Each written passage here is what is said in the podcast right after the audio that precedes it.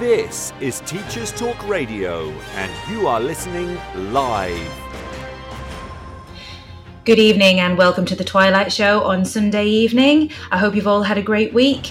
This evening we'll be talking everything from routines, time management, and the perpetual problem of managing workload, but also some ideas around uh, good and bad proxies for teaching and effective learning. How do we know that what we're doing is working? And do we reflect and think about new things? This is Teachers Talk Radio, and you are listening live. Tune in live at ttradio.org or to join in the conversation, download the Podbean app and search Teachers Talk Radio. Follow the hashtag TTRadio. Tune in, talk it out with Teachers Talk Radio.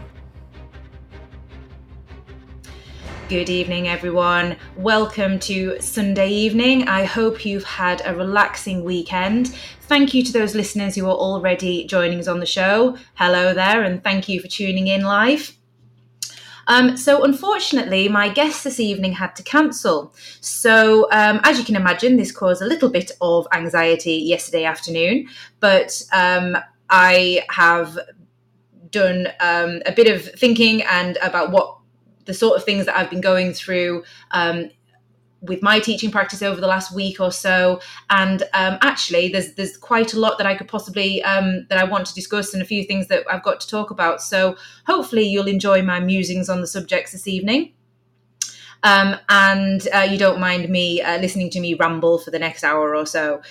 So, first of all, um, I want to talk about routines and it would be great to hear from those uh, listening what your routines are and how you fit everything into a week. Because as we know, um, teachers are notoriously busy. We've always got things going on, and there's always more to do. The to do the to do list never gets completely ticked off. So, how do we manage this? How do we make sure that we fit everything in? Coming into teaching later in my career, um, I think I had established a pretty good routine from uh, t- and time management for myself anyway because I was used to you know it, it, I wasn't coming out of the student lifestyle um, into teaching. I've I've had to um, balance a job with my home life for some time. I've obviously got various responsibilities outside of, of work as well. So my answer became to get up earlier quite frankly. Um, you know when you start to struggle to fit everything in and, and i used to actually work shifts because i worked in hospitality. So i was fortunate in that i used to work the same shifts every day. So i i knew where i was going to be on a monday tuesday wednesday etc and i could plan everything else in around that. But um, working late or having to get up very early depending on the day of the week you're not always able to get into a, a, a very good routine and you do feel like you're just fitting everything in around work.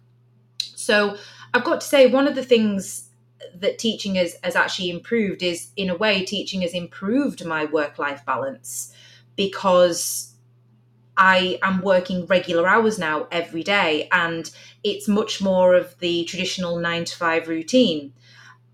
So I have my weekends, I have my evenings, and that was a real treat for me at first. Um, well, it still is, in fact, because evenings were evenings and weekends were usually when I would work. So that's actually been quite a pleasant change for me. But I, I, have found very quickly, especially with teaching, is the only way to fit everything into my day, and this is just me speaking personally, is to get up early in the morning. And Beatrice has messaged in and she said uh, she loves having a good morning and evening routine. I get up early and get quite a bit of prep done, batch cooking at the weekends. Yes, Beatrice, I hear you. That is exactly what I do too. Um, my morning this morning, actually, I was up at I was up at half past six and I got all of my cooking done for the week. Um, batch cook my meals because I want eating healthily. I think is incredibly important, and it's something that we often neglect. Um, self care. I think it's a big part of self care is eating properly, f- fueling your body, um, and it also saves an enormous amount of time through the week. There's there's nothing better than that feeling of, of having finished work late, finished school late, and you've had meetings and you've had a you've had a tough day, you've been up early, and knowing that all you've got to do when you get home is grab something out of the fridge, warm it through, and there's dinner made. Um, especially when you're feeding more than just yourself. So that is a big tip. Um, if ever I can, if ever I would give tips, I suppose it would be, um, you know, batch cook at the weekends or, or on an evening, whenever it might be, but try and get as much done as possible. And it just makes sure that you're well set up for the week ahead. Um, I also am an advocate of getting up early. I never thought I would have said this, but yes, I, I, I think getting up early is, is a big part of it. If for no other reason, then you don't feel like you're rushing and stressed in the mornings. Um, I do speak as a childless person. I realize that I I, I am married. Um, my husband and I. It's just, but it's just my husband and I. We don't have any children yet, so um, he doesn't share my routine either. I, I must say, it's not like we're a, a, a, get up early so that we can spend time together in the mornings. No, he stays in bed for as long as he possibly can. Um, but I very much find that I get up at five in the morning. In fact, I get up at quarter to five in the morning and then I will go to the gym, usually at about six. But just having that hour first thing to whether it's just to read, um, catch up on whatever. I wouldn't advocate working, but doing something for yourself. Some people like to journal, some people like to meditate, um, some people might just want to stick a program on or, or read a book. Um, but that time to yourself first thing, I think is very important. Um, just to get you set up for the day um, make your to-do list figure out what you've got going on. And it also helps you plan what you've what you've then got to get done over the course of the day. Um, when it comes to managing your workload that i think is we were talking about this on the show last week briefly. It's that it, it is a, a, a constant battle. You've always got lots to do, and especially if you've got a family at home, that there's always that pull between what you've got to get done at work, but at the same time, you can't dedicate all the time you need to get everything done because you've got commitments at home. And quite frankly, we, we also do need time just to chill out and do our own thing teachers are incredibly conscientious and perfectionists as a rule. So the idea of leaving something unfinished is is um, you know it's it's it's might cause a great deal of anxiety. But you've got, I think, one of the things we've got to learn, and, and something I've definitely had to practice as an early career teacher, is knowing when to stop and think, well, there's always going to be something else I, I have to get done. So it can wait until tomorrow. You know, so prioritize what you have to get done that cannot wait. And everything else, if it can wait until tomorrow, sometimes you just do have to leave it till tomorrow so that you can prioritize your own health and well-being by having that downtime at home. Now, personally, I, am saying this, but I know for a fact that it actually makes me feel better if I come home and I know that I've got a lot of work to get done and I know I'm going to have a really busy day the next day.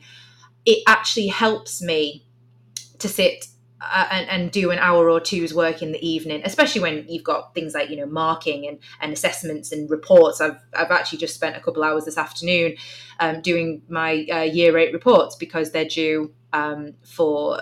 Uh, the department review everyone in, you know we'll swap them as a department and read them read each other's and, and just you know double check them before they go forward to slt um, so i've spent a couple of hours this afternoon doing that I I try very hard not to work at the weekends. So if I'm going to do work, I'll I'll try and keep it through the week so that I have my weekend that is my time. But I will regularly choose to do work because that makes me feel much happier and more content and less anxious starting on a Monday morning, knowing that I've done everything I need to get done for the week. And sometimes there just aren't enough time isn't enough hours in the day to get everything done. So, what are your thoughts? What do you think about managing workload? What are your tips and tricks? Have you managed to come up with any um, time saving ideas, or how do you avoid that feeling of, of if it's possible to completely avoid it, but how do you manage the stress and um,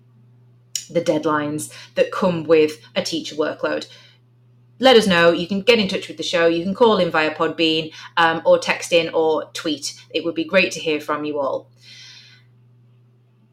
So that's uh, that said. Um, what else do I do with my my routine? So my morning routine, um, like I say, it starts quite early at quarter to five going to the gym as well i think um, it's not for everyone. Not everyone wants to go and lift weights or, or do a, a, a, circuit training class or a spinning class or something like that but movement is incredibly important. And january of course everybody's a bit more conscious about their health they're thinking about their diets. Um, it's traditionally the month of self-improvement in in the health side of things.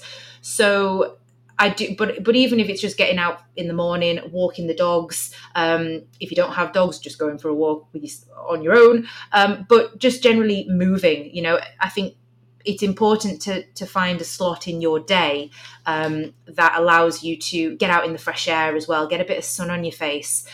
Is incredibly important when you are spending all day indoors, um, and especially as well. I, I keep saying referring to the time of year, but you've got the heating blazing all the time at school, or hopefully you do, you work in a nice warm building. Um, and I think that actually can make you feel more tired and sluggish, um, breathing in recycled air and art- artificially heated air all day long.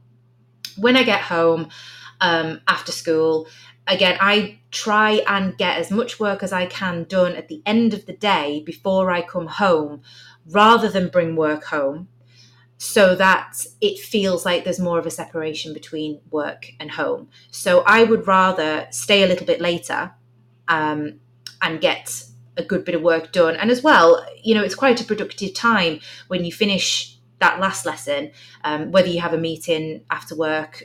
You know, perhaps that's going to take up your time. And as an early career teacher, there are a lot of um, online seminars that we participate in. So whether that's um, directly through my training provider provider is Teach First, and they will have regular online seminars, but also just general CPD. I'm trying to do as much as I possibly can. Um, sort of under my own steam, if you like, to develop my practice and learn as much as I, as I can. Unfortunately, a lot of that is online, so it, you can be flexible in when you participate. So I try and do that at the end of the day um, when I'm feeling, you know, it, it allows you to sort of reflect on what's gone on and also think, get ready for the next day uh, while everything's still fresh in your mind. And then once you are home, you're home. And hopefully it's just a case then of relaxing. If not, you're all spending time with your family. So I'll get home, um, I try and get home around five o'clock. Uh, I do have a horse. I'm fortunate that I've uh, I've got a very I've got a hobby that I've done. I've done that all my life. I've ridden since I was five. I'm very fortunate to have my own horse, and when the weather's decent, um, it's I will I will do my best to get down as often as I can through the week, and uh, I find that great therapy. So that's a, another activity that I enjoy doing personally. Um, but it also is, is just lovely switch off time as well. Again, you get out in the fresh air. Um, you don't have to talk to anyone. Um, I do talk to my horse. You might think that's strange. I, I don't care really because I, I, you know, I think he's one of the best listeners that I've got in my life. And, but you don't, it's, it's nice just to be able to completely empty your mind of everything apart from what you are doing at, at that moment. It's very centering um, to, to have something like that to at the end of the day. Also, the light, nights are getting lighter now, so it makes it a much more pleasant experience too.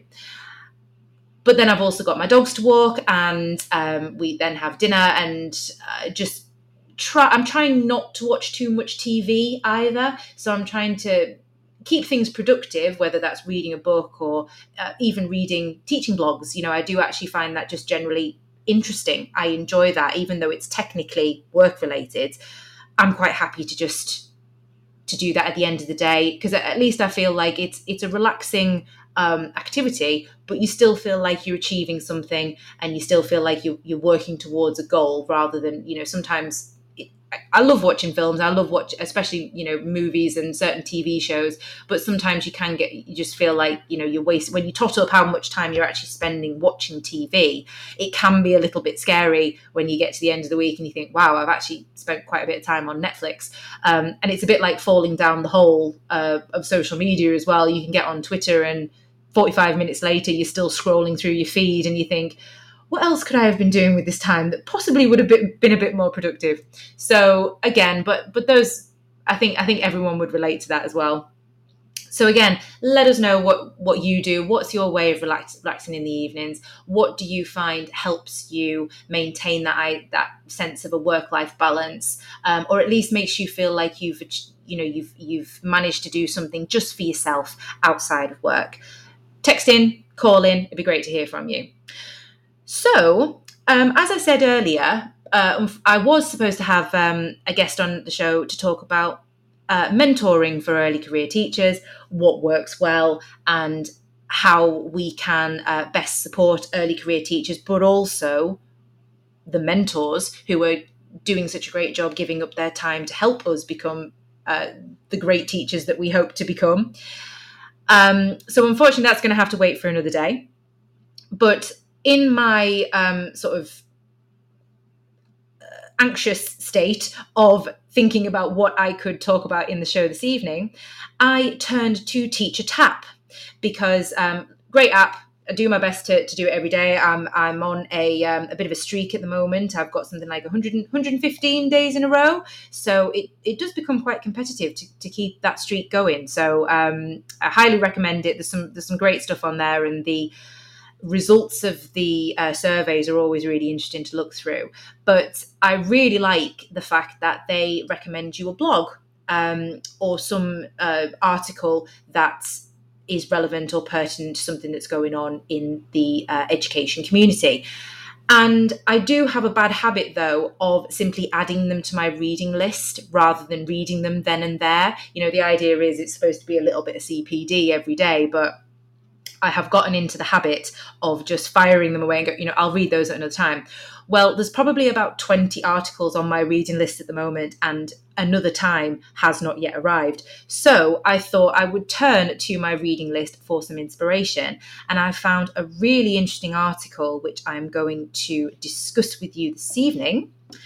Um, which was uh, a blog called Dr. C's Science Classroom, and um, the title of the blog was "Poor Proxies for Effective Teaching."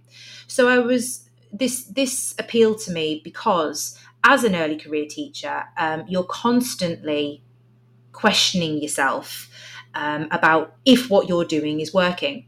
Oh, Beatrice has just texted in and said, getting help with certain household duties. Yes, it is important. Um, very helpful to have a, a significant other, or at least, you know, a willing child who is uh, prepared to help you with the housework, that makes a huge difference. Although, in terms of equality, we should be striving for that to be um, a gender neutral role within the household. I am very much of that opinion. Okay, so um, thanks for messaging in. It's great to hear from the guests that are listening live. Thank you for supporting the show. So, the blog was, uh, like I say, it's called Poor Proxies for Effective Teaching. So, I was reading through this and I was thinking, you know, what does that mean? You know what what um, how how do we know if our teaching is effective? And are we doing things that we think are effective but how do we know they're actually working? Um, and dr c was talking about he came up with a list of um, things that teachers tend to do which make them seem or make them feel like they're being effective, but actually do not contribute to effectiveness in the classroom. So I'm going to go through this list and have a, a, a muse and a discuss uh, with myself, and hopefully um, we'll get some callers in as well on what you think of these of this list of five poor proxies for effective learning that Dr. C has um, collated. So here we go. The first one is staying late every evening and also sending work emails late at night, which this ties into what we were just talking about routines and managing workload, I think.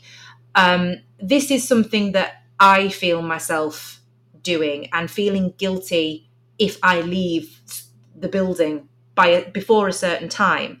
Um, in my previous school, when I was training, there seemed to be a culture that staff were routinely still working, um, planning for the next day in the staff room or in their classroom until maybe half five, six o'clock in the evening. And so there was a um, nobody ever said anything to me, but I think just when when you are quite a conscientious person, you you do tend to look at what everybody else does, and especially when you're learning the ropes and what it is to be a teacher and what's expected of you as a teacher, you you tend to watch what other people are doing and and mimic that as being um, a demonstration of, of your succeeding you know you're, you're progressing uh, you're doing well. And staying late was definitely one of the things that happened seemed to be um, prevalent in that school. Whereas the school that i'm actually teaching in now um, they routinely most of the teachers will be out of the door by half past three quarter to four which is quite soon after the, the teaching day ends at three um, many of these ones have these teachers have young children which probably means that they're leaving slightly earlier than you might expect but they have every intention of them working um, late into the night after the after the kids have gone to bed and after they've had their family time. So again that might simply be um, their way of balancing their their working life and their family life. They they leave the school building promptly after the end of the day they get that time to spend with their family and then they um, work later on into the evening. And I am really grateful as well that there does in this school that I'm I'm, I'm in there does seem to be um, a reluctance to email after the end of the working day as well. So I don't think I've ever had an email from a colleague after five o'clock in the evening, unless it's been some kind of notification pertaining to uh, a change uh, because of the uh, of the COVID situation. Um, but that's purely been for information. It's not required you to actually do anything. It's just to make you aware of, of what's going to be happening. So, is staying late every evening a proxy for effective teaching? And Dr. C argues that it isn't. And I, and I would agree um, absolutely, absolutely that we tend to feel that the longer we work, the the more effective we're being, or um, is it more because you feel like you have to be seen to be working up to a certain time in the evening so that you are not thought of as being in any way slacking at your job or, or you're not putting the the effort in? And i think it, it's quite a corporate attitude that that there is almost a sense of like there's there's a certain glory um, or status attached to people who are always the last ones to leave. This idea of being first one in and last one out. And it's not healthy. And various studies have shown that the just be, you know there's is it the um, where the the effectiveness of your work trails off because you get tired and just because you're putting a huge amount of time in doesn't necessarily mean that what you're producing is productive. And it's the Pareto principle, I think, isn't it, where um, 80% of the outcome is actually achieved from 20% of the input and anything beyond that and it's the law of diminishing returns because you can only possibly be you know perfectly focused on a particular task for a finite period of time so um, we've got i think what dr c is saying is we've got to cut ourselves a bit of slack here and and it, it might be difficult when your school culture demands this but staying late and and also sending emails late into the evening is does not make you a better teacher. Um, second marking books all the time. Um, he says there needs to be a purpose to marking work uh, but the the issue then becomes what your school policy is um, I know our school policy is that we've it, it's sort of in a, a, bit of flux at the moment because we're, we're changing, um, trying to change the way we do things to make things more effective, which is fantastic to see that the school is prepared to work with teachers on that level and respond to what they feel is an effective amount of marking and, and take that into account. So we're working on the basis of once a fortnight, um, we have a marked piece of work completed in the students' books. Um, and that also has to be marked for literacy. So there has to be um, literacy feedback and uh, things like spelling, punctuation, and grammar, but also a piece of constructive feedback that students must then act upon and do the green pen work on the next lesson or as, as soon as possible after the assessed piece has been completed. But my mentor, who's um, a member of SLT, was talking about an experience he'd had at a previous school where there was this one particular teacher who was so conscientious about marking books that she was marking every last piece of work that the students completed in their books. And there was a question of how she was possibly fitting this in. But because she was getting it done, the um, senior leadership of the school were saying, well, if she can do it, why can't everybody else? And so there was this argument that she was essentially setting the department up um, for a fall because she was doing what she thought was the best for her students. And and don't get me wrong, I'm, I'm sure that the students appreciated the effort that, that this teacher was putting into marking her, her books. But obviously, other teachers were not able to keep up with that pace. And one of the things that is is, is has become very apparent to me is that uh, one of the focuses of our department, and I'm sure this is the case for a number of schools, is that whatever is in one student's book needs to be apparent in every student's book. So, whatever the marking policy is in the school, every teacher needs to follow it. And so, um, when there comes to the book scrutinies, it doesn't matter which class you take a book from, you will be able to see a pattern in the way that those books are being marked and the feedback that the students are receiving, and also how they're then responding to that feedback.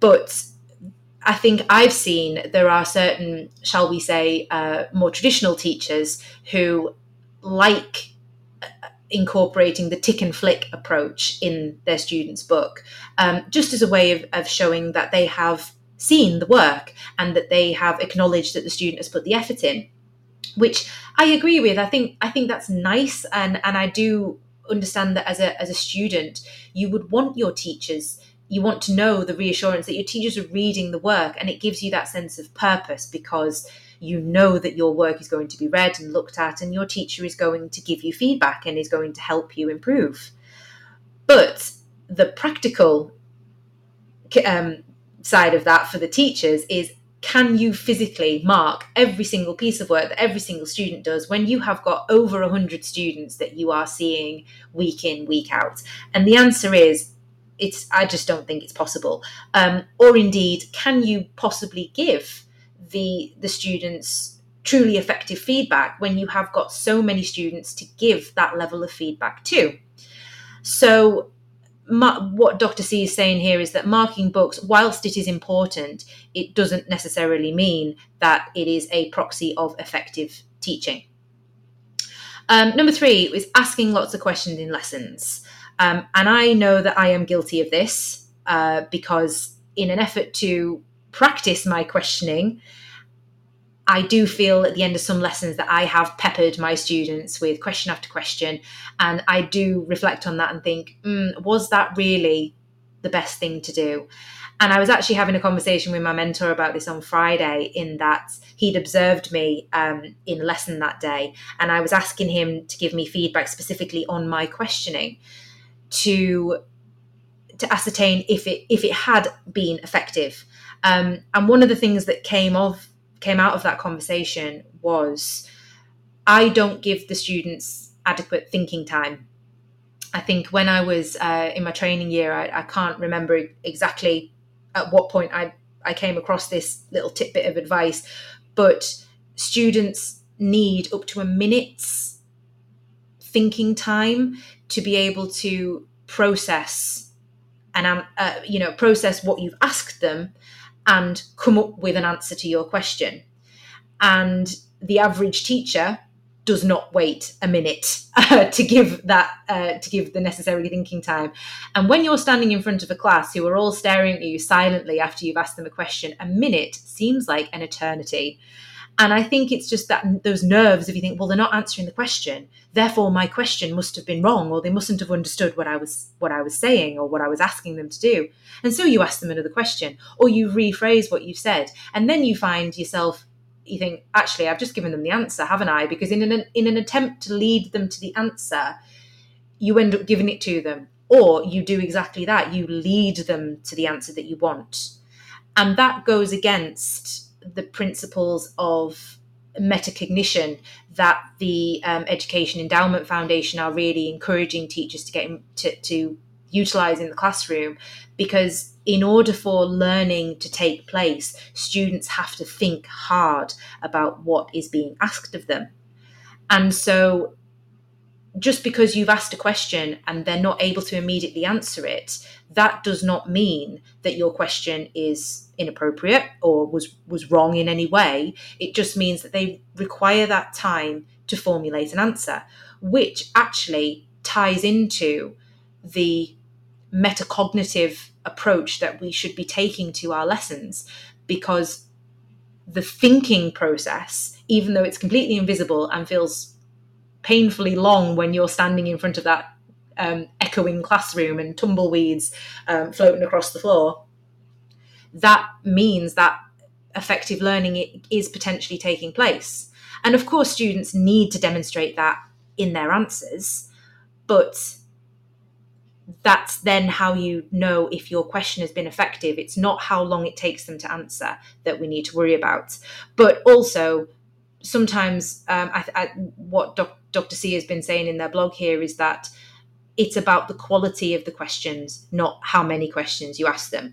And making sure that the questions actually stimulate their thoughts and their, their thinking processes rather than simply asking them to recall information. And whilst retrieval practice is obviously very important, the, the purpose of retrieval is to get them to, to join the dots and, and make the connections between what you're asking them in today's lesson with what they learned in previous lessons. And in making those connections, that is how they embed that knowledge and that learning into their minds. But simply asking them to remember something, um, facts and figures from the previous lesson, is not a true probe of understanding. Um, the next one is um, using words like retrieval and cognitive load, but not actually understanding or implementing them properly. So the risk here is that um, in thinking that we're doing the right thing with regular retrieval practice and avoiding cognitive load, what we're actually doing is establishing practices in our classroom that have the opposite effect of what we're hoping they achieve. So what this and this ties into the next point they make, which is about finding great strategies that you've encountered on uh, in books or in on Twitter, for instance, and implementing them in the classroom, but then not always reflecting on whether or not that was a good thing to do, and that is incredibly important. So th- I think those two the ideas tie in tie in quite well together. Um, in that I know for myself, you know, I, I've, I spend an inordinate amount of time on Twitter at the moment, and it's been an absolutely fantastic tool for me to find ideas for my practice. Um, and there's certain people on Twitter who are just so generous with their resources and clearly putting a great deal of time behind the scenes into um, putting together um, PowerPoint. Sorry, PowerPoint presentations and handouts and um, strategies for their lessons and sharing things that have worked really well for them that you see it and you go, you know what, that looks fantastic. I want to do that in my class with my class without fully considering if that is the best strategy for the class of students that is going to be sat in front of you. And I suppose there's no greater teacher for an early career teacher than trying something, thinking it's going to be awesome, and then it falls flat. it's certainly a great um, exercise in reflecting on well why didn't that work um, but obviously at the time it's terrifying when especially if you've put a lot of time and effort um, and got very excited about delivering this particular strategy and then it doesn't work the way you were hoping it would. And I know that um, from from personal experience that often the, the worst part about that is that you, you I suppose you um, you're so focused on delivering the lesson you've planned that you're then unable to react to the room and although that, that there is there is there is no way of, of teaching that to a new teacher i think that comes purely from experience that ability to to think on your feet and go well you know what? This isn't working. I need to shift and and do something different. But when you've planned something very specifically to try with a class you you kind of you've got that uh, desire to sort of slog through it and I will I will finish this. I will do the lesson that I've planned.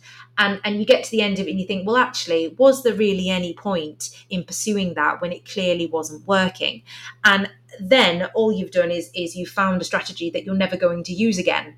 You haven't actually you, you're no further forward at that point, other than the the learning experience of why it did of, of the, the fact that it didn't work. But I suppose you can turn that round and think that if you can reflect on that and if you can actually establish a reason why that didn't work um, with that particular class, doesn't necessarily mean that you can't then use it with another group of students. And bearing in mind what works really well for one class is not necessarily going to be as effective for another, or something that doesn't get off the ground with with one of your groups of students with a few tweaks might actually work really well for another. And I think I've I've had this experience with um, I teach a, a set four year nine class, and they are very um, they, they, they really I, I really like them. I really like teaching them, and and verbally they can give some fantastic feedback, but they do really struggle with their written work. And I'm trying very hard not to lead them um, into writing in a certain way um, and giving them too much in terms of sentence starters and, and writing structures. I'm trying to get them to to think about what they're writing and, and why they're writing it down so that they can put their own personality and they can develop their own writing styles. But you do have to hold their hand a little bit so that they can have the confidence to do that. And you've still you've you've still got to teach them how to start sentences um, whether that's the use of prepositional phrases or um, discourse markers um, and sort of some key phrases that need to be in their answer so that they can prove that they've answered the question without it becoming too formulaic and I personally have found that a really big challenge um, because I suppose the the default mode is you, you see them struggling and you really want to help them and you've got to hold back and go you know I, I need to give them the tools to do the work themselves rather than me doing it all for them. Um, so yeah to get to get back to, to what we were saying about the the proxies for effective teaching allowing students to make mistakes is not something that we should be afraid of. And um, just because if, if you're going to use a strategy, if you're going to use um, a recommendation from another teacher, another practitioner, then you need to be prepared to, to really reflect on how effective it has been in your classroom if you are going to then use it again. And then finally, I, I said there was five points in this um, article, but it's actually six. Um, is setting lots of homework. Um, is this a poor proxy of effective um, teaching? And Dr. C in his article argues that it is.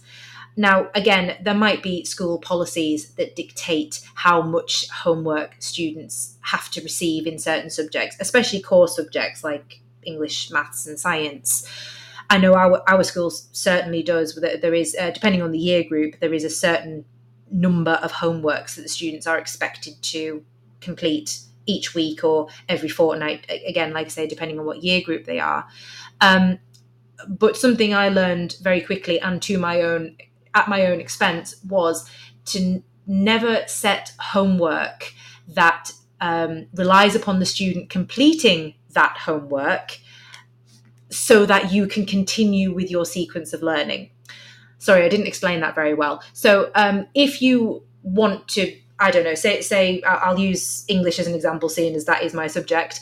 Um, if you want to do work on a particular chapter of a novel,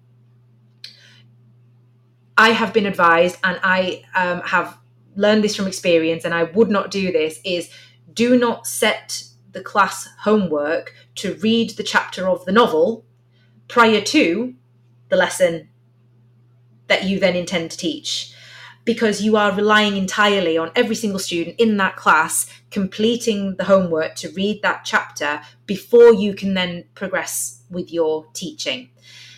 I suppose if you are teaching A level, then there is an expectation that the students will be proactive enough and dedicated enough to um, be trusted to go away and do some independent learning in that way. But certainly, I mean, I, th- I think with my year, my year sevens are absolutely beautiful and I love them to bits. And I think probably 99% of them, if I said, right, you need to read that chapter in readiness for next lesson, they would do it. But you can't use that as a rule with every class that you teach. And Emma has um, texted in, hello, Emma, thanks for listening. Um, she said, definitely not. She agrees with me. Thank you very much. That's very reassuring. Um, but also, setting lots and lots of homework um, to support you, you think you might be thinking the more homework you set the more they're learning at home um, it's getting them to really think around the subject and you can um, really expand the um, the sort of the you know breadth and depth of their learning outside of the classroom because there just isn't enough time to do absolutely everything you might want to get done. But you obviously run the risk of overwhelming your students and even the really conscientious ones who will do everything. I suppose that ties into that idea of if the if a, if a teacher thinks that a good um, proxy for effective teaching is to work late every evening and work at the weekends and constantly work, work, work as much as they possibly can, then there is, they do run the risk of expecting that same work ethic and attitude from their students.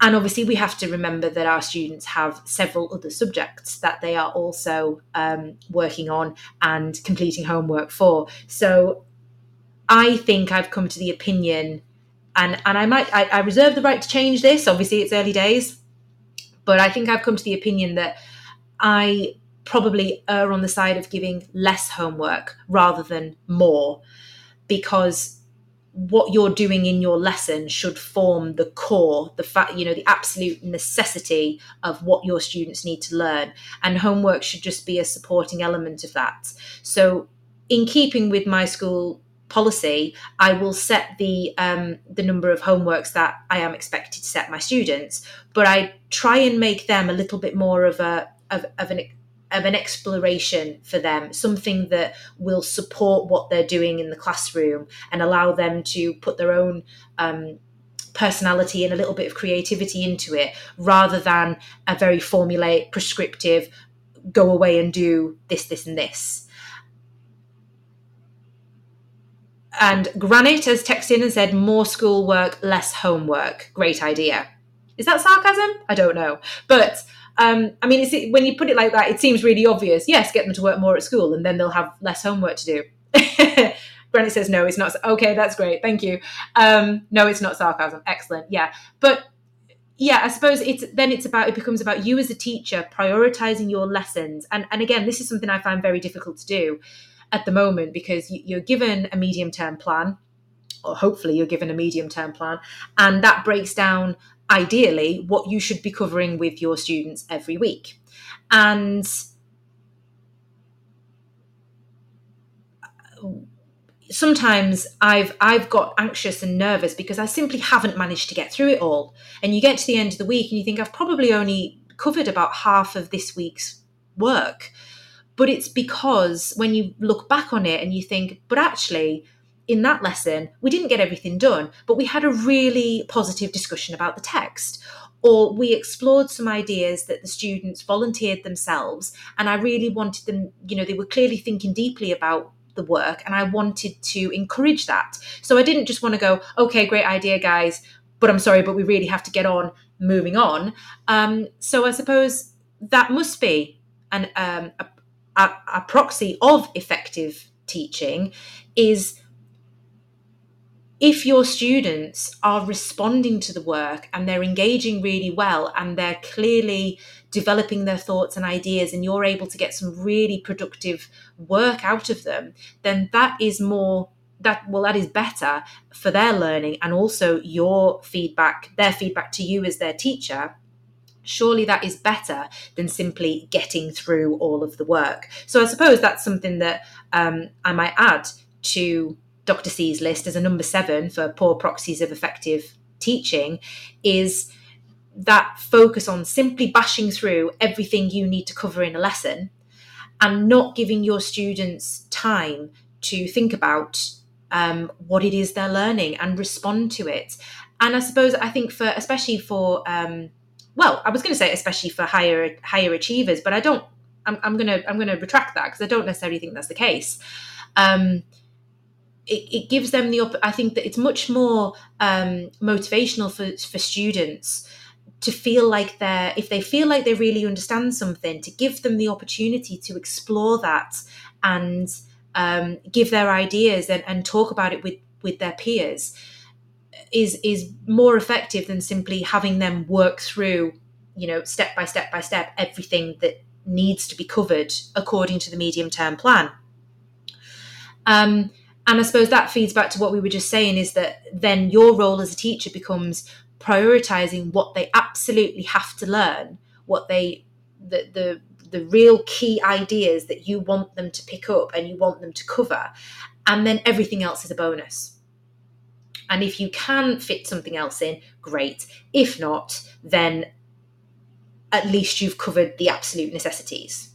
And fact, you know, because I, I think something that I'm trying to do as um, as as an early career teacher, still still very much learning the ropes, is factor in time in my lessons. It's not just about getting through all of the the content, but also giving them time to respond um, and helping them improve their writing, improve their vocabulary, um, and and practice the skills that they need to improve their writing and their reading responses to texts.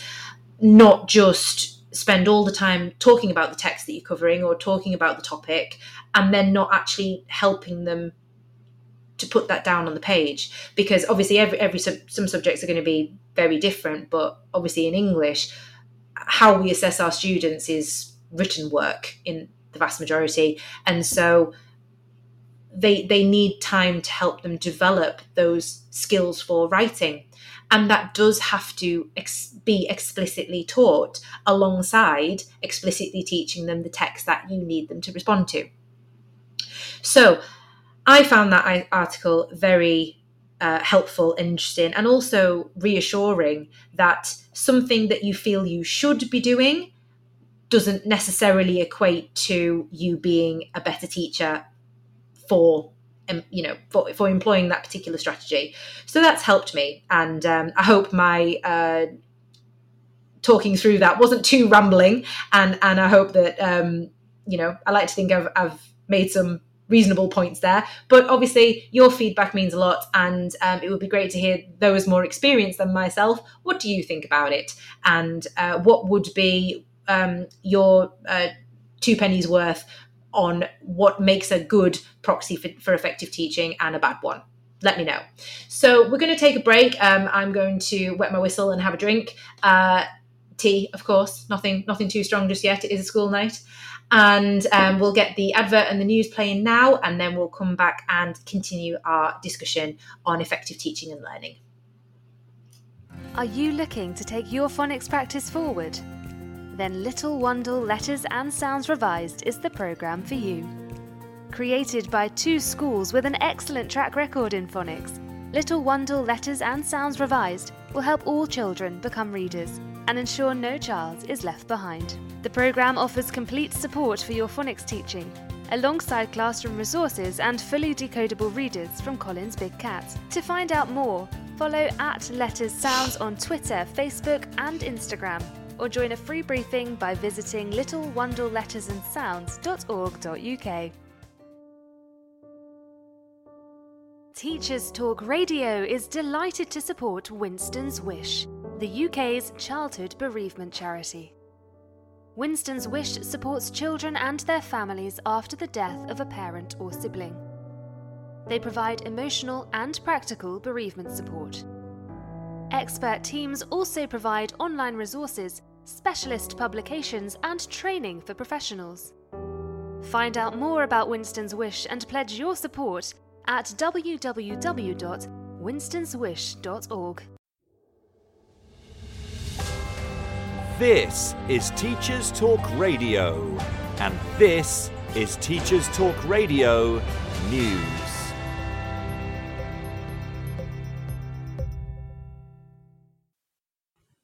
Saturday, the 15th of January, is the deadline for applications to primary schools in England. Parents with children due to start school in September 2022 must go through their local authority to apply for places at their chosen primary schools. In figures released on the Department for Education's blog Education Hub, it is highlighted that 91.8% of families were offered their first choice of primary school in 2021, with 98% receiving offers from one of their top three choices. The website details advice on how to access applications and information on how places are allocated in line with schools' admissions criteria. In Northern Ireland, a profoundly deaf pupil from County Antrim is campaigning for a Sign Language Act after being made aware of how other people in the hearing loss community are supported outside of the province. Alanis Miller is currently studying A levels in life and health sciences and mathematics. She hopes to study health and social care and social policy at university and has applied to Ulster University and the University of Edinburgh. During the application process, Alanis was made aware that it was not guaranteed that a British Sign Language interpreter would be available for lectures at Ulster University. However, if Alanis was to study in Edinburgh, an interpreter would be guaranteed due to the Sign Language Act in Scotland. Alanis has now begun a campaign appealing for the introduction of a Sign Language Act in Northern Ireland. In a letter to the Lord Mayor of Belfast City Council, she stated that it was important to promote access and that no deaf student should experience the frustrations of being held responsible for their own support needs. The campaign has been praised by the Lord Mayor of Belfast City Council and the head teacher of the secondary school Alanis attends. The Evening Standard reports that hundreds of thousands of pupils will be guaranteed careers advice from the age of 11 if a proposed new law continues to be backed by MPs. The Education Careers Guidance in Schools Bill has cleared the House of Commons with an unopposed third reading and will now undergo further scrutiny in the House of Lords. If the bill is successful, all schools across England will have to guarantee careers guidance to pupils from Year 7, including those who attend academies. In an article on the website Monitor, Emily Marakthor writes about the impact of the pandemic on school children in Uganda. Many children have only just returned to classrooms this month, although relief is expressed by many that this long awaited return is now a reality. Whilst there is no telling if the return to schools will be disrupted further, the majority are happy to be back, although Uganda's education leaders state that they will continue to ask what can we do to improve educational opportunities for our children? This has been your Teachers Talk Radio Weekend News. This is 2 Minute Tech with Steve Woods, your tech briefing on Teachers Talk Radio. Last week I looked at some free apps for the New Year's resolution of getting fit and healthy. This week I tried a few things out and I'm ready to present my findings. First up, the free version of MyFitnessPal. There's an old age saying that 90% of fitness is in the kitchen. If you want to get in shape, you have to have the right building blocks to do so. With this in mind, I set out to log everything I ate, and for good measure, I even broke out the scales to get portion sizes correct. My first discovery is that 45 grams grams of granola, the recommended portion size, is nothing like the portion I've been having. In fact, I'd go as far as to say that it wouldn't even fill a hamster. Realising I was eating three or four times the portion I was supposed to has made me think about my other choices, so I ate the recommended 45 grams and logged the milk. I was surprised how easy it was to find foods in the search feature, even supermarket brands. The app gave me a calorie target based on my weight, height, and goal I'd chosen. As I had a coffee, I decided to map out my day and stick to it to stop myself cheating. After a week of tracking, I reviewed what I was eating. I could see where most fat and calories were coming from, allowing me to consider, I'm not promising anything, where I could make changes. The question you want me to answer is Did I lose weight? The answer is yes,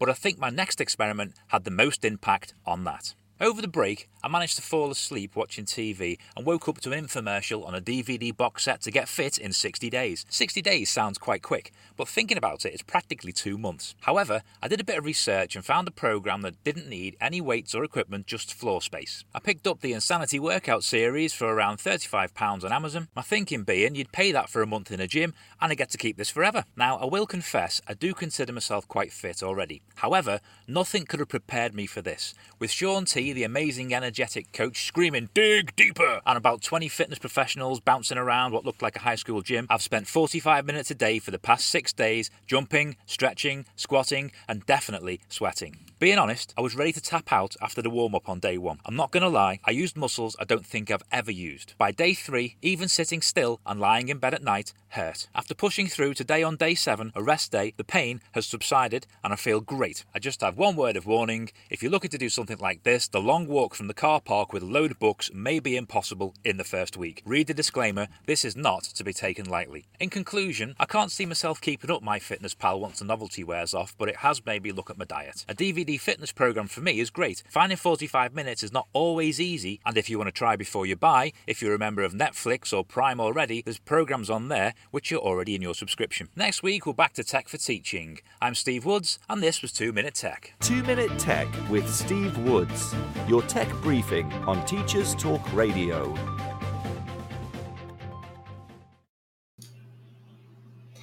Hello and welcome back to the Twilight Show. I hope you've enjoyed everything that we've been talking about so far. or just listening to Steve Woods's um, tech briefing there, talking about MyFitnessPal.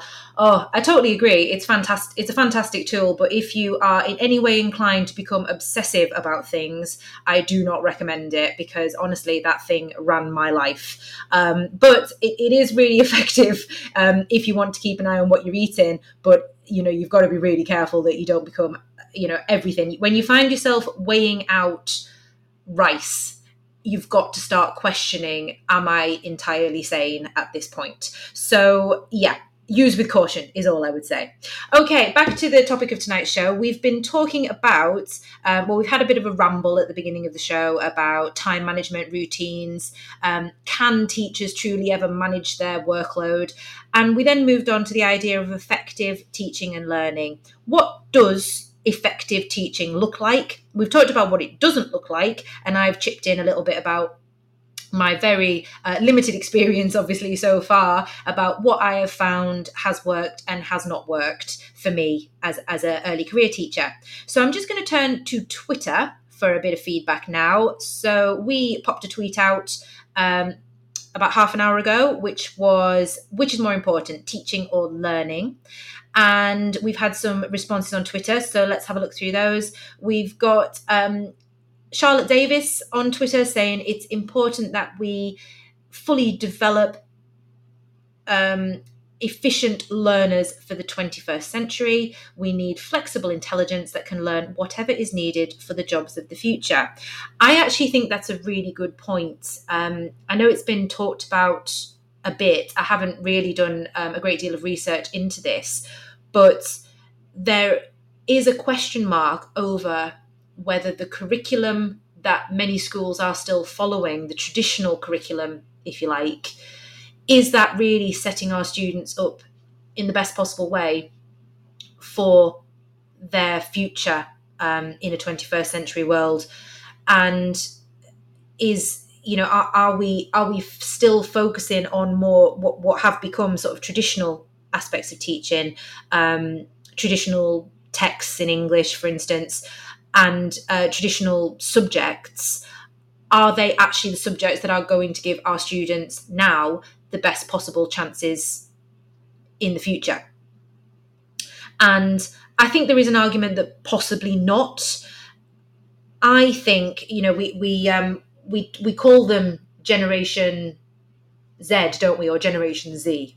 Um, I think is the is the proper term, and it's something that has struck me going into the classroom um, is that I'm technically, I think I'm a millennial, and because of when I was born, um, which doesn't seem right considering, you know, I was well on my way, you know, well into adolescence by the time the millennium actually came round. But according to the way this has all been designated, I'm a millennial, and then the, the students I'm teaching are Generation Z. And I have found a really profound difference in attitude and knowledge of the world than I was expecting. And I actually feel a lot more distant in terms of cultural awareness and um, sort of approaches to life with my students than I do for like my mum's generation. Um, and I think we are seeing the biggest shift, the biggest gap between sort of the, you know, if you like, the teachers who are teaching these students um, and the students themselves you know in terms of because i was i would think i was a few shows ago i was talking about the idea i had i had to tell my year eights what a camera was as in they they didn't know anything about having a camera that you, that wasn't integrated into their phone that you actually had to take to a shop and have your photos developed and they were printed out and given to you in a packet. And that was like what? You know that was like a moment from the olden days as far as far as they were concerned. Um, so are this you know when you've got students who are probably going to be doing much more i don't know say you know are they going to be doing um, roles that are much more involved in technology um, space exploration um, you know think I don't even to be honest I don't even know the, the proper terms for for the type of careers these these students might end up doing. But what I what I do believe is that the careers that these students that you know this generation of students now are probably going to be very different to the careers that I was prepared for when I was at school. So yeah definitely think that our teaching probably needs to shift so that it's more representative of the future that we're heading into rather than what has happened in the past. So, what do you think about that? Um, do we do we need is is that is that the difference between tra- traditional and progressive? Is that what trad and prog means? Please tell me because I'm still a bit ignorant. I, f- I still feel like I do not fully understand the difference between a trad and a prog. So if anyone can enlighten me, I would really appreciate that. Um, yeah, Emma's messaging again and said when we were talking about what uh, the difference between, sorry, what's more important, teaching or learning. Emma says, has anyone said what's the difference? Um, the, the, answer is no. Nobody has said what is the difference.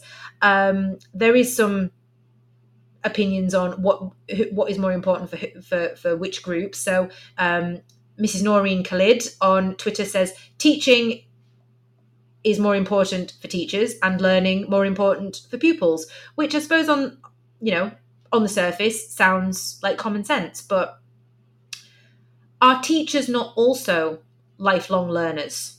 Should we also be constantly learning about our subject, about the world around us, so that we can give the best learning experience to the students that are sat in front of us? I would argue that we should be. Um, and one of the questions I one of the prompts I've actually given myself for, for the show this evening is um, does we were talking earlier about reflecting on things that work um, and is there an uh, an inverse ratio between being a reflective teacher and being an experienced teacher? Um, I'm not even sure I've, I've, probably not expressed that in a very very clear way, but I suppose is is the relationship between um, you know, if if is being reflective and constantly thinking about does this work? Am i doing the best possible job as a teacher? Could i be doing anything better? Does that attitude diminish the more experienced you become as an educator? Um, because i would i suppose once you have trialed and errored or and you found things that do work is there a tendency amongst teachers to think right i've, I've found it. I have i have found the key to making sure that my students learn what they need to learn. And so now I'm going to stick with that and I'm not going to change. Obviously, that attitude could form a barrier to being that perpetual learner um, that is surely the best way to go through life. You know, you, you can't you don't hit a certain age and think right that's it I've, I've learned everything i need to learn and if students had that attitude when they left school at six at 18 well i've learned everything i need to learn now so that's it um, that would be that would be terrible. That would be really detrimental for their future. so surely if we're going to encourage our students to continually learn never stop learning always be open to new ideas then we need to adopt that same attitude as teachers as well um, dorian brown says teaching is most important because the quality of teaching is intrinsically linked to the quality of learning um, yes I, I, would agree with that i think um, that i suppose you need to be you need to have effective teaching in order to have effective learning. But I suppose at what point do you stop having a teacher? And what point do you become your own teacher? And you have to proactively go out and seek knowledge when you haven't got somebody necessarily there breaking it down for you and helping you process it and, and learn. Um, Zachariah Hjalmar on Twitter says um, he's, he's put a quote here that says learning is a lifetime process. Furthermore, teaching certainly cannot be done without learned knowledge. Um, and that actually reminded me of of what's um, what we're going through in the early career framework at the moment. Is that we we have to have that sequence of learning, and, and students need to have a foundation of knowledge in order to build on that and progressively become better learners and more knowledgeable and able to have that, as we were saying before, that metacognition where they then make connections between what they're learning so that it becomes embedded and and it's it's effective. It's effective it then becomes effective learning. Um, Emma said she thinks that 21st century skills is a nonsense. Schools can't prepare kids to work for NASA other than giving them a solid grounding in maths, nor can they prepare them for working as a games console design, designer without the same. Stick to the basics. Everything else is fluff. I love that. I love that description of, of fluff. That's brilliant. Yeah, I say the same thing.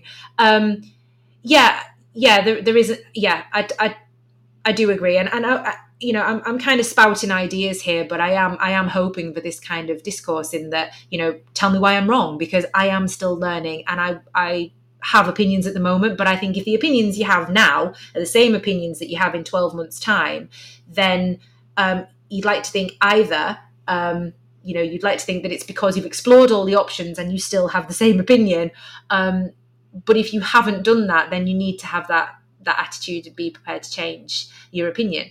Um, yeah, so I agree that I, I do firmly believe that you need a solid basis in maths you need a solid grounding in english. There's a reason why the core subjects are what they are because they have a multitude of skills that prepare you for the future uh, and and are um, what's the word?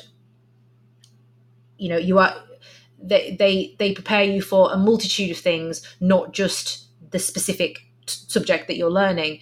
Um, i suppose my my musing my my the question i was asking was more are there subjects um, that possibly we could do without on the curriculum to replace them with other subjects that might be more progressive? I don't know if that's the right word, or it might be more um, appropriate for something that they're going to do in the future.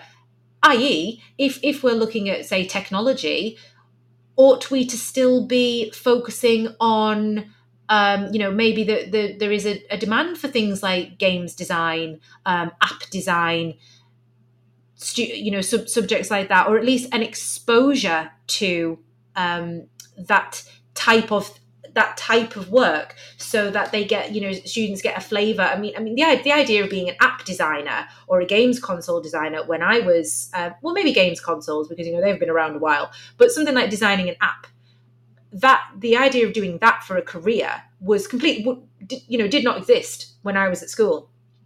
But now student you know we're, we're dealing with the generation of students that have never not had the internet they've all you know and they've probably always had smartphones um, or at least knowledge of smartphones um, access to them via their parents if nothing else. So um, should we maybe be incorporating more of these types of skills into the curriculum? What do you think? Um, emma says she's you know latin teacher here you know obviously yeah don't ditch me. Absolutely. No I, I have a very healthy respect for um, you know as, as an english teacher i have a very healthy respect for the sort of more what we what we think of as the you know the classic subjects um, i think it would be a crying shame if we lost those completely and and one of the things I love about teaching English is that aspect of where your language comes from. I love learning about the etymology of words and how our language developed. And to Latin would, for example, is an enormous part of that, and we wouldn't have the English language without Latin. So saying that it's now archaic um, and and you know who needs to know Latin? Well, actually, I think there's a lot to be learned, um, and and the history and the context of it but also it's the skills that come with studying a language and how you apply it to your life. And I think that's maybe what we perhaps that's what we need to focus on is helping students see the relevance of what we're teaching them not just saying well it's on the curriculum and so we've got to deliver it um, and and that has got to be an aspect of making learning and teaching more effective because it's going to be much more valuable and enjoyable if students actually understand why they need to know these things and how it's going to help them. Um, so, thank you very much, Twitter, for your support this evening. Um, so, oh, look at that. I mean, considering I was actually a bit concerned about getting through an hour and a half on my own this evening, I'm actually now worried that I'm not going to get through everything I wanted to talk about. So, um, yeah, so we were just talking about a blog, which, by the way, if anybody wants to have a look at it, it's drcastellino.wordpress.com. That's the one we were looking at before, which was about um, poor proxies for effective teaching. But he cites, sorry, I do apologize. I don't know if it's if it is a he, they, let's say, cite um, a another article. Uh, well, it's actually a, a, presentation from the from Durham University that was given by Robert Coe in October 2015. So a few years old now, but I, I do still think you know it's it's incredibly relevant to what we've been talking about this evening. Um, and this was a, a presentation about what makes great teaching. So some of the ideas that came out of this was um, we've got a slide here on this presentation, which is poor proxies for learning. So we've talked about poor proxies for teaching, and now we're going to talk about learning. So um, we've got some points here, which is uh, students are busy, so lots of work is done, especially written work. Doesn't necessarily mean that learning is taking place. Students are engaged, interested, motivated. Students are getting attention, feedback, and explanations. So let's start with those those three there. Um, students being busy does that mean that they are learning? And I suppose the answer has got to be no, because if you, I just think you know, if if you give a student, uh, you know, the, the a class a worksheet and just say, well, work through that, they might be able to to give that a really good go and complete it to a reasonable standard based on copying information down from their books or um, simply by having a go at, at figuring out what is required from the questions. But that doesn't necessarily mean that they understand the work that's being done.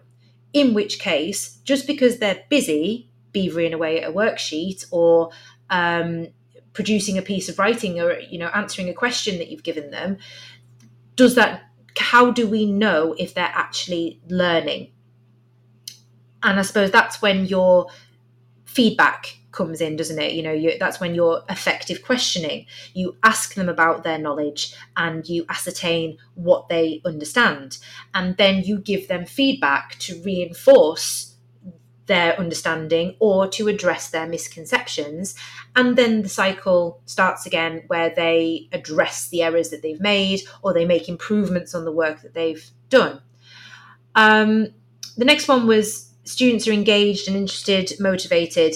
This reminded me of an anecdote again that my um, a colleague that I work with gave me, where he was he was talking about how he he really fondly remembers his French teacher, not because he learned any French, but because this teacher was a huge rugby fan, an ex rugby player, and he, he he spent most of his lessons talking about rugby and sports. So the class were, were very engaged, very interested, very motivated, but they didn't learn very much of what they were there to learn. So I suppose that's a, a great example. You know, we all have that fond memory of a teacher who we really liked, Um, but and, and we and because we knew we were going to go to their lessons and you you, you could set them off on a subject um, that was interested in them and away they'd go and you wouldn't actually have to do very much work which looking back on it now you think oh it was a bit of a wasted opportunity as a more mature you know grown up person.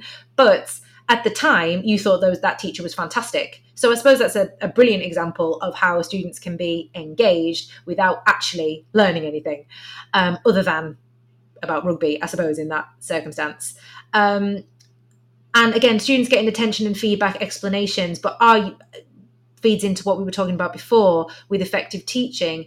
It's not effective if you simply talk at them and explain to the point where you're actually telling them what to do or giving them the answers. And whilst students will probably sit and listen quite happily to that and respond to that, they're not really required to actually employ any, you know, cognitive effort um, because you're telling them everything that they need to know.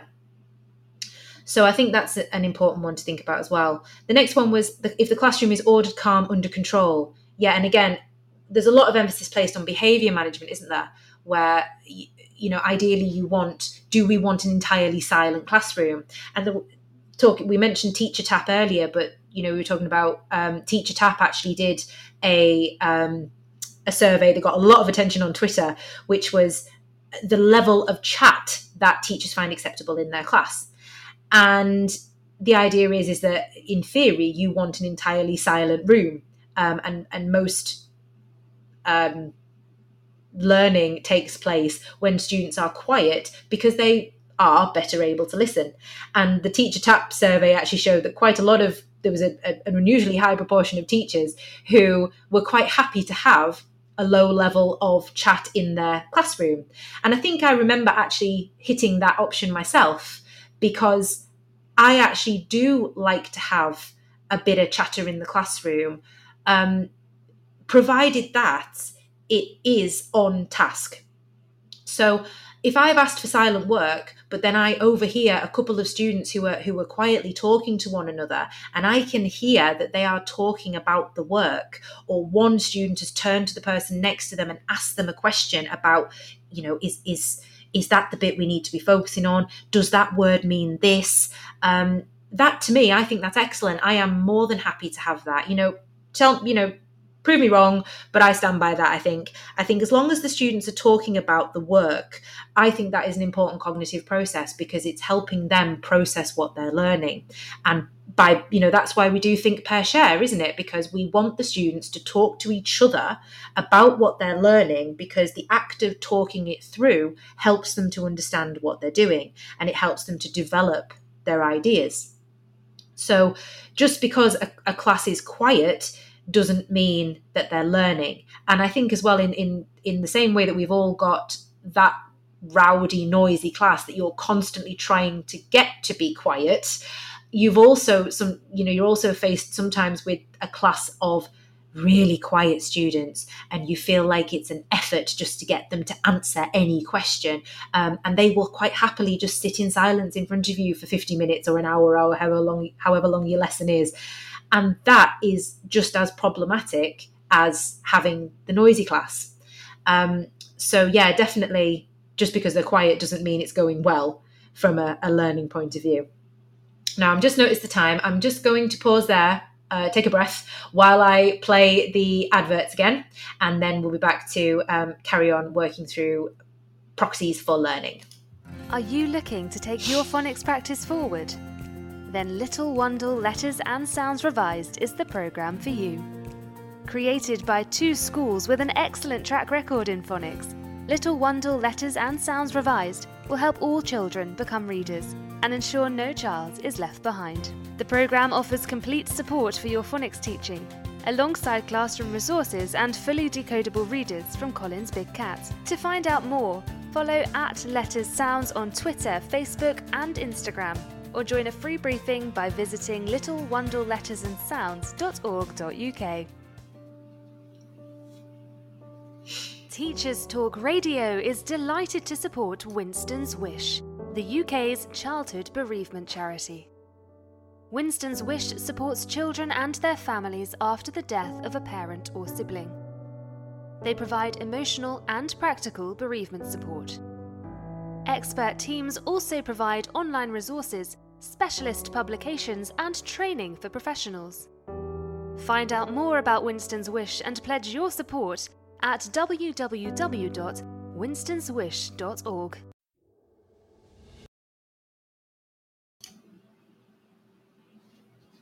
Hello again and welcome back.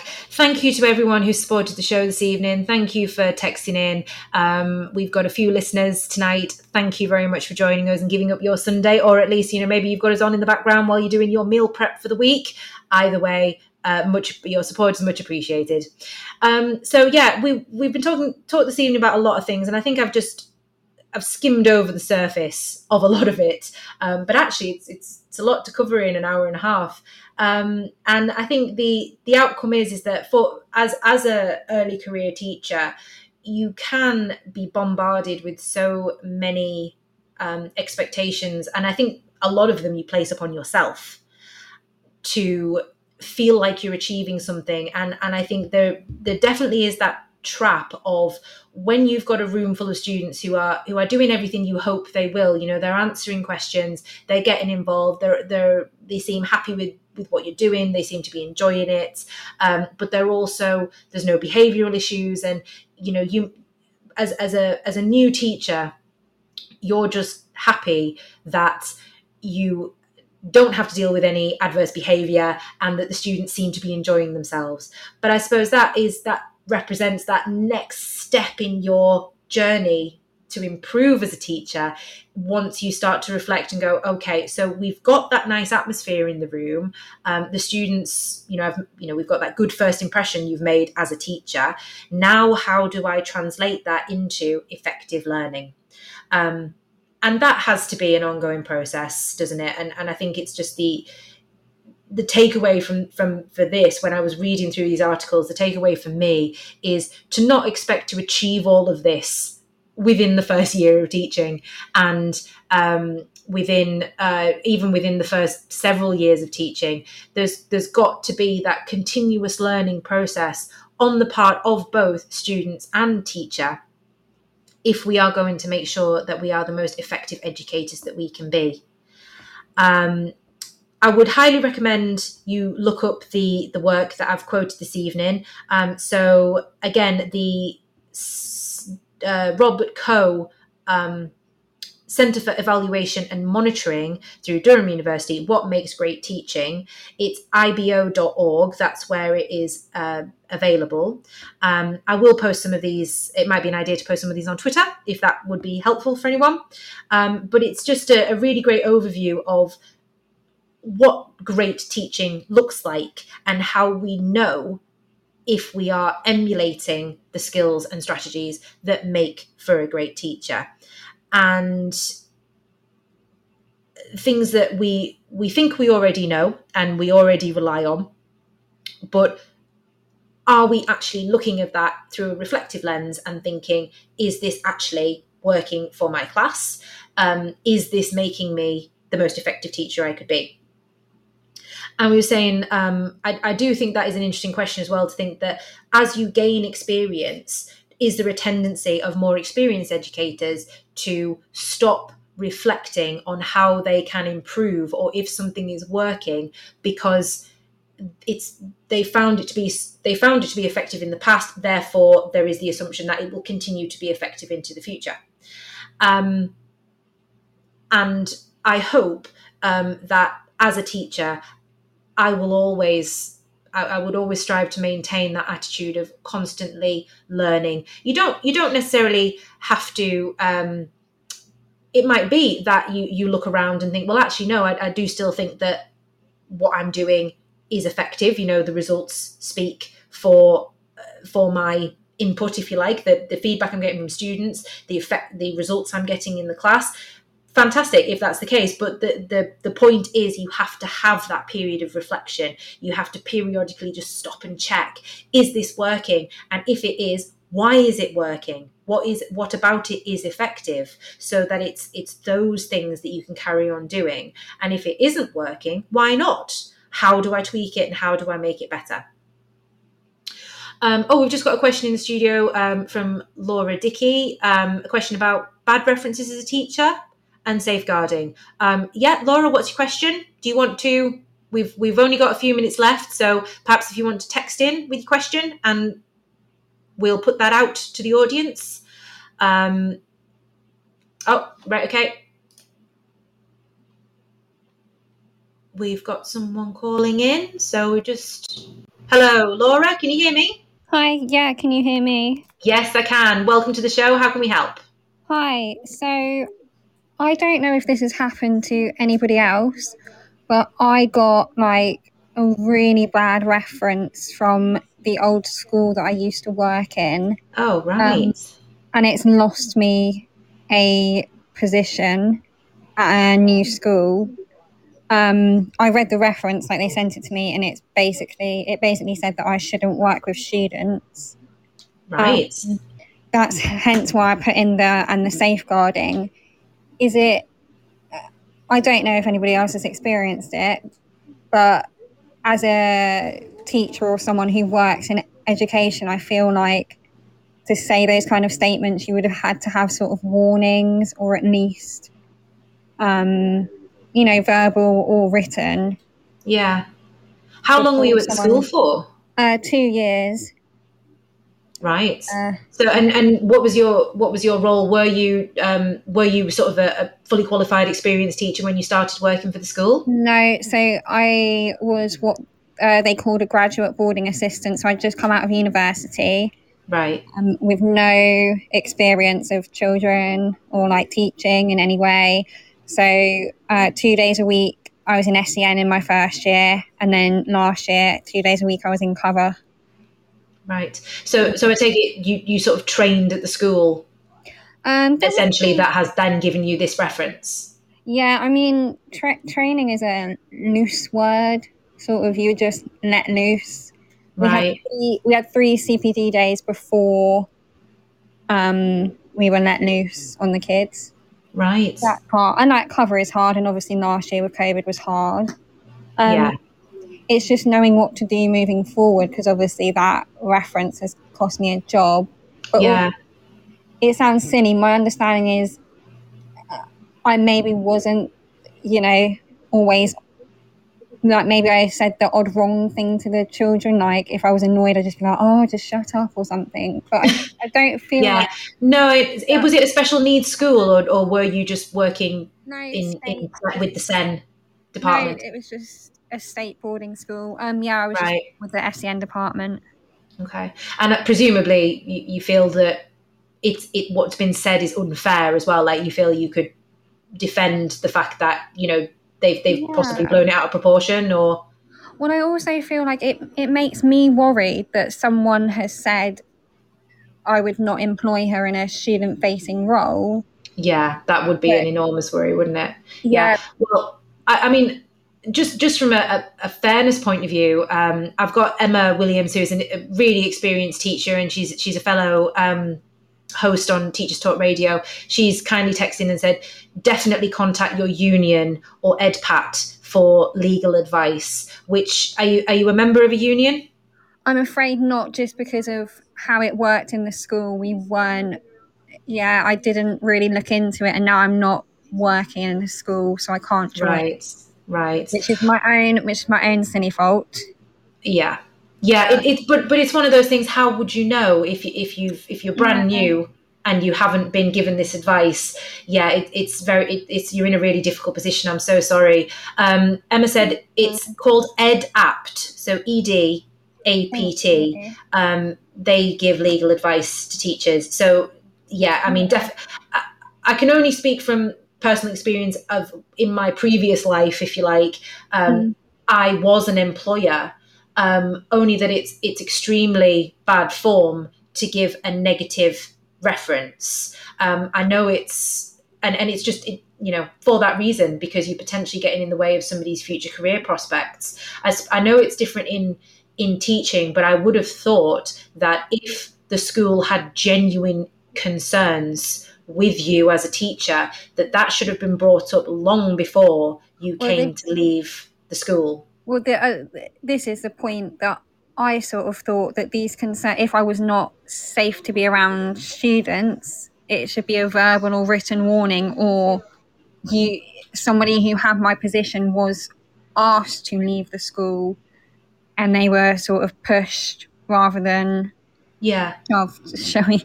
Well, pushed before they were forced out. It's- yeah I think also it's just really disappointing because I I do suffer with mental illness. Mm. Um, and I just got myself a little admin role working with SEN students. Um, And that's what my previous school have said is that because of my mental illness, I'm not, um, I would not cope with it. Well, quite frankly, I, I don't think you need to be an educator to, to think to hear that and think that sounds very much like discrimination. Um, yeah, you and especially because it sounds silly, but it's something that I've been uh, like working on. It's not because unfortunately it was misdiagnosed when I was working, yeah, and for the past four months I've been, you know, trying to work on it, and it's why I sort of stayed out of education for a little while just to Yeah. get myself better.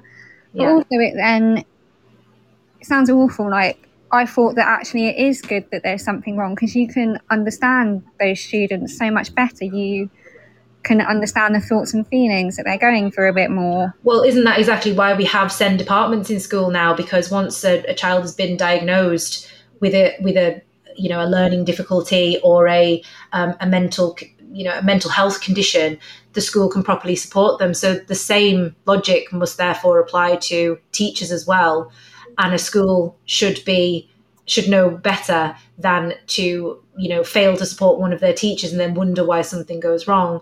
But i mean i, I wish you I, I hope i hope you have um, you know all the luck in the world to you trying to get it sorted. I would i would definitely look into emma's suggestion of Edapt to get some legal advice because it Yeah. does sound as though I, I would assume it, sound, it sounds to me as though the school just simply have not followed any disciplinary procedure um, because if they had concerns they should have raised those with you and they should they have an obligation to help you address those issues Well, it's not only it's sorry, it's not only Yeah, that. though. It's if there if there were concerns about me and my conduct with the student, why Yeah. has this been allowed to happen to student? Like, do you know what I mean? yeah yeah if, if there was a genuine concern they should have removed you from the students when they did not not waited until you've left and then written you a terrible you know a, a poor reference yeah. It so it makes me laugh as well. Sorry, I ran a little when we were year group bubbles. I ran a little uh, year seven mythology club.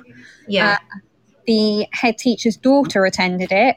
Yeah, so obviously I was fine for that, but also one of the S, uh, SEN children attended it as well. Um, and the SEN department actually had uh, emailed me to say, thank you, this is the only club that he comes out of the SEN department for. And because they were partially sighted, I printed off what was on my screen for them ahead of time. yeah Um, so that's the other thing when they say you can't cope with SEN, it's like, but uh, I don't know. No, I think I think there's there's definitely something that doesn't sound quite right here, and you know that that to me, you know, you, you, that must be evidence in your favour that you're getting feedback like that, and the school, you know, Yeah, if, I- if you're going to take this forward, if you're going to approach somebody for legal advice, that is going to surely work well in your favour. I'm sorry I can't give you any more advice than that, but was it. It was. It's not even that. It's just a lot of people have been giving me conflicting advice, which is: yeah, is it worth pursuing legally, or is it worth just mm-hmm. leaving and say, "Oh well, that was a rubbish Yeah. school." Like it's really difficult. It is.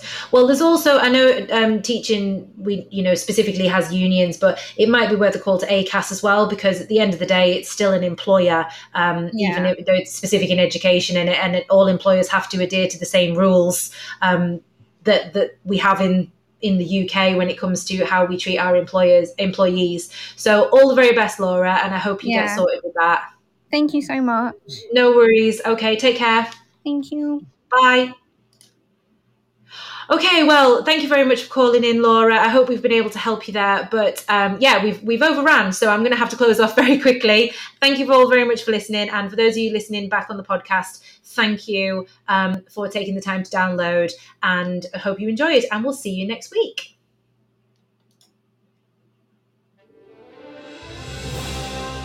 You've been listening to Teachers Talk Radio. Tune in live and listen back at ttradio.org. We look forward to hearing from you next time on Teachers Talk Radio.